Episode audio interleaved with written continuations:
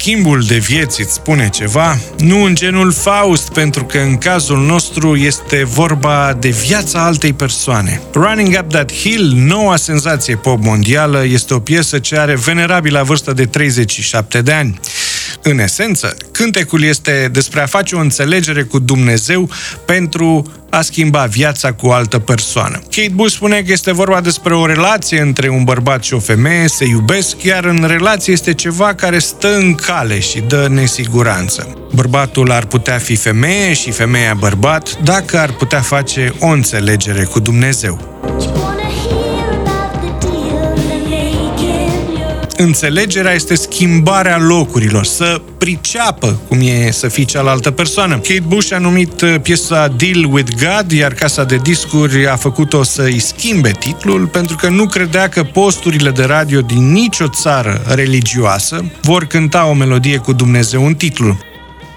2022 niște adolescenți stau în cerc într-o scenă dintr-unul dintre cele mai prizate seriale pentru adolescenți și nu numai la ora actuală.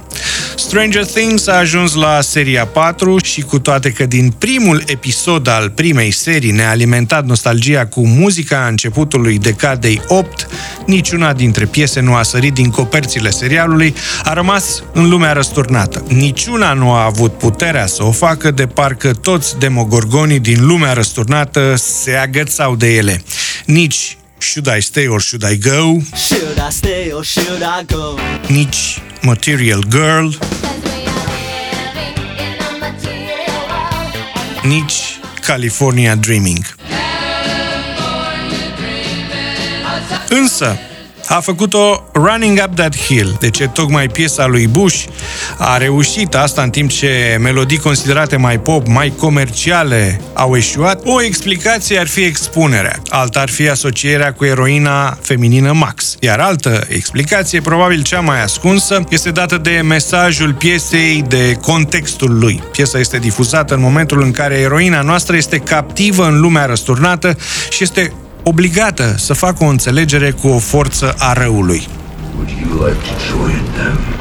Revenim cumva la schimbul de vieți de care vă spuneam la început, dacă esența inițială a piesei lui Bush chiar despre asta a vorbit, despre schimbarea pe care nu ne-o dorim cu orice preț și că de multe ori ea nu vine din convingere ca la Faust, ci este determinată de o serie de necunoscute. Cum reacționăm în fața acestor propuneri de schimbare din viața noastră? Uneori greu și rău, căutăm lucruri cunoscute de care să ne agățăm cu disperare, iar serialul tocmai asta ne arată. O adolescentă prinsă într-o capcană, de unde scapă cu ajutorul cântecului ei preferat. Și totuși, în cea mai nouă serie, a patra, sunt cel puțin alte trei piese mult mai comerciale. Una dintre ele, Baltimora, Tarzan Boy. Alt exemplu, Dead or Alive. You Spin Me Round și de ce nu Falco.